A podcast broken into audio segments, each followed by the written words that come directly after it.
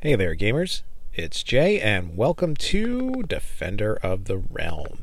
Alrighty, so I did have a little bit of a, a brief hiatus, and uh, really that, excuse me, that hiatus was because, uh, as I had mentioned, um, I've mentioned elsewhere in other podcasts that I do, uh, I very recently, I really shouldn't say I, it was really my daughter that wanted it.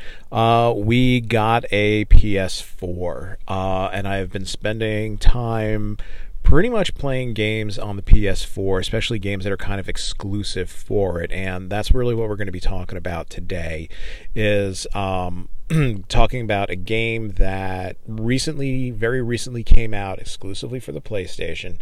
Um, this game was developed by Quantic Dream, and uh, it was written by David Cage. And David Cage, if you're not familiar with him, he wrote and directed uh, Heavy Rain. Um, which I've actually never had a chance to play because uh, I know that's on the PS3. I'm sure there's a way I could play it on the PS4. Uh, but I've heard excellent, excellent things about it. And if this game, uh, Detroit Become Human, is anything close to Heavy Rain, I'm sure it is an excellent game. So, yeah, that's what I'm going to be talking about today. We're going to be talking about uh, Detroit Become Human. Like I said, it came out a little over a week ago, and yeah, I've been playing it. Uh, one thing I'm going to say is usually before uh, you know a pretty big game comes out that I'm interested in, uh, you know, professional critics, let's say that I get, you know, they get advanced copies of it, so they do their reviews. Um, you know, Polygon, IGN. I'll usually take a look at theirs first to just kind of get an idea what I'm getting into. Uh, I was pretty excited for this game anyway, but you know, I do like to kind of look at some of the reviews. And one of the things that I did see um, is they said that the gameplay for this uh, you know, on average, gameplay could be anywhere for six to ten hours. It could take you six to ten hours to complete the game, but there's a very high um, replayability in it, or a replay factor in it. So this review is going to be based off of about, I'd say, I'm probably about two and a half, three hours in. So I would say I don't think I'm really halfway done with the game, but uh, kind of close to it. So let's talk about it now. Um, I'm not really going to get into the story too much uh, because this is a very new game and it is a story heavy uh, story heavy game. This is an adventure game.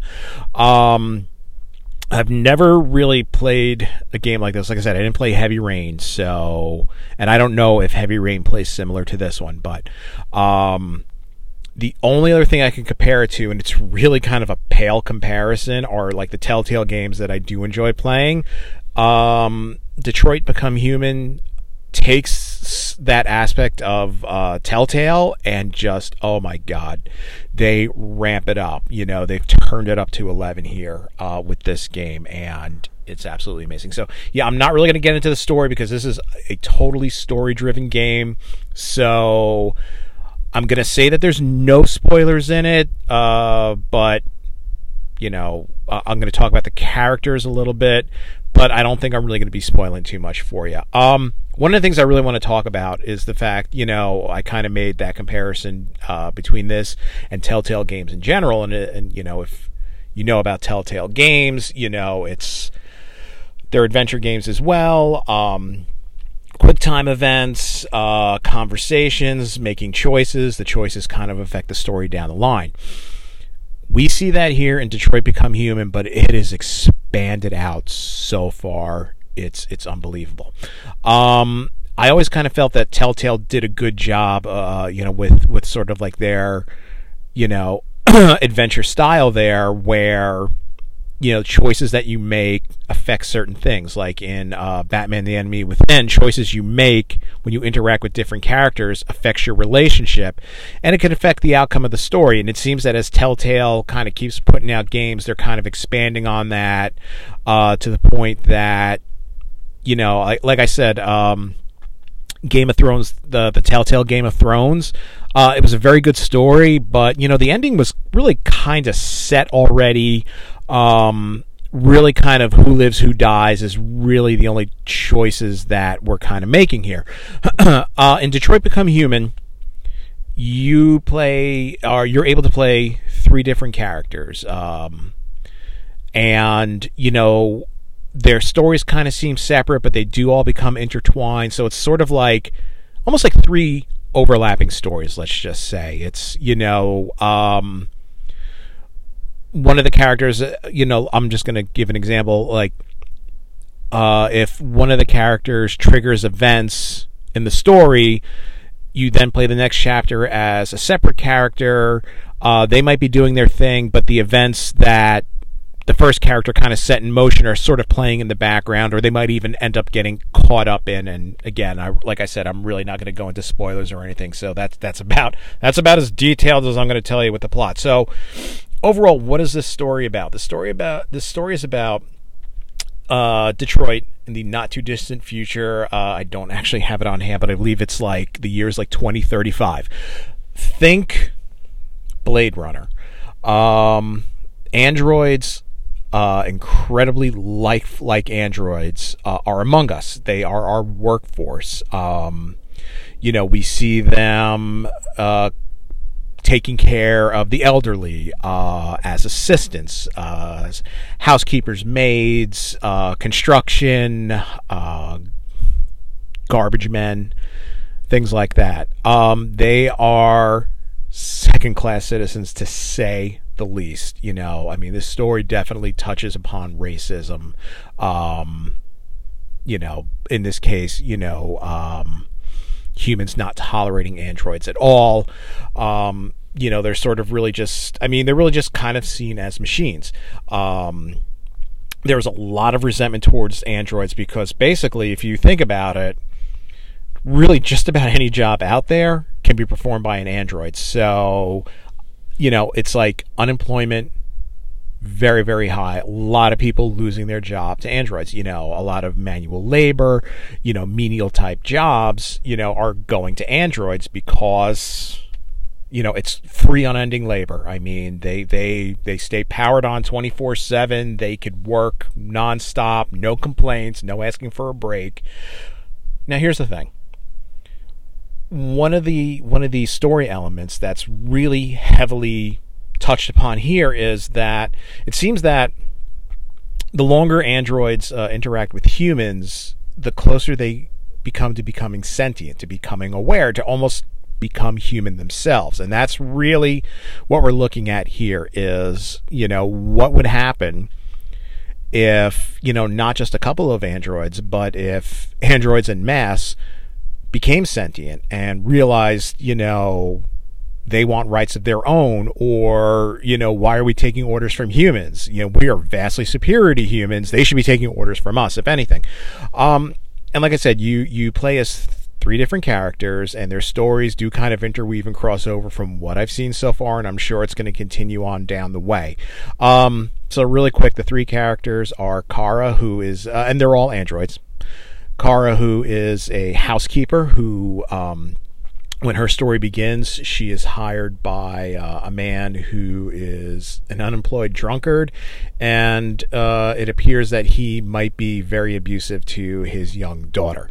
Um, there's Marcus, who is a caretaker android, um, and he, you know, he becomes sentient. He actually also has the ability to sort of make other androids sentient and self-aware. And the last one is Connor, who is an android on the police force that his job is really to hunt down uh, sentient androids. Um, it's a little bit like Blade Runner there.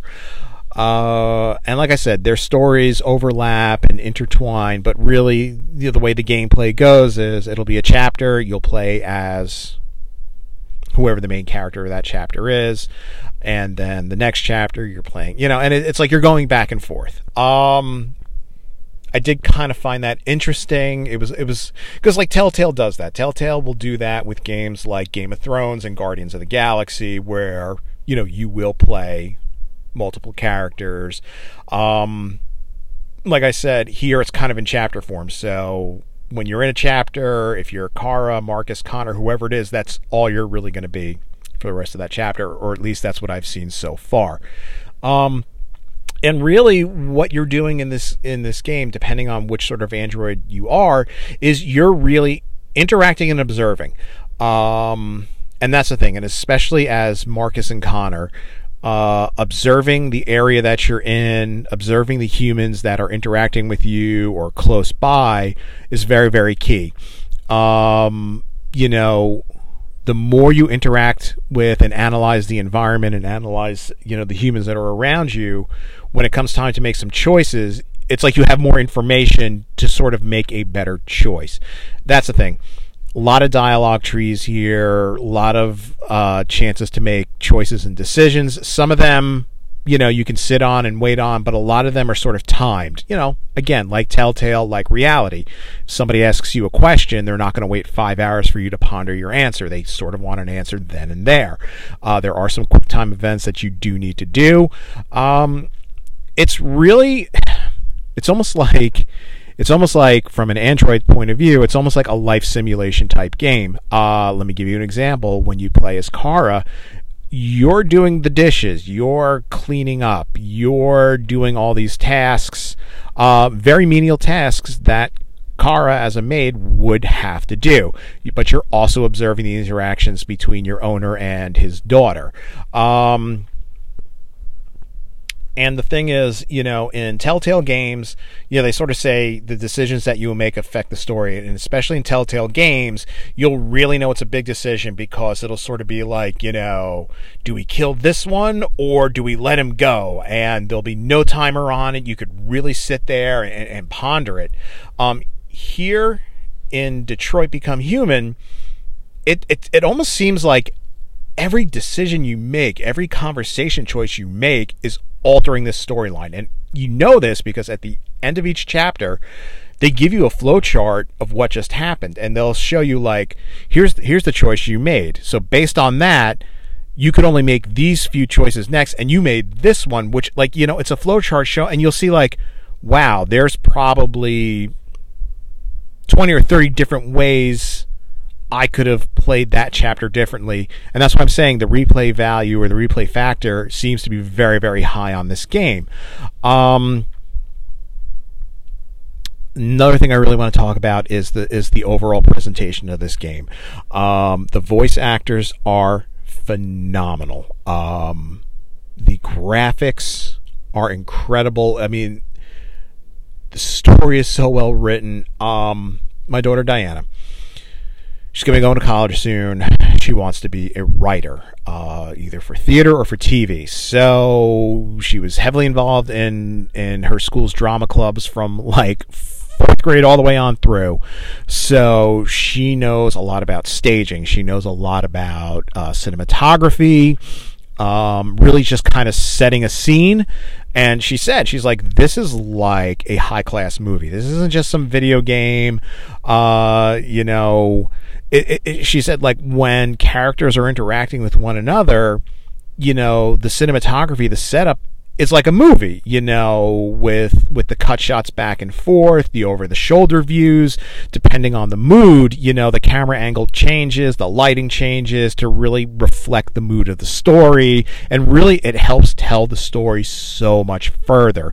You know, she's like it's an incredible touch to put into a video game. Because one of the things I kind of joked about with her before is, you know, I don't even remember which game we were talking about, but you know, I kind of joke like, oh, you know, so and so is the director of that video game. Like, what, like, what does a director do? You know, it's a video game. It's not like as the programmers are doing it, he's sitting there like cut, print, you know, like a film director. But she said, yeah, you know, the director is the one that sets up what you see on the screen you know the like the cinematography of it the presentation of it you know should things be lit this way or that way? When characters are interacting should we as the viewers or players be looking at it from this angle or that angle? Because she said it really kind of determines how the story is told.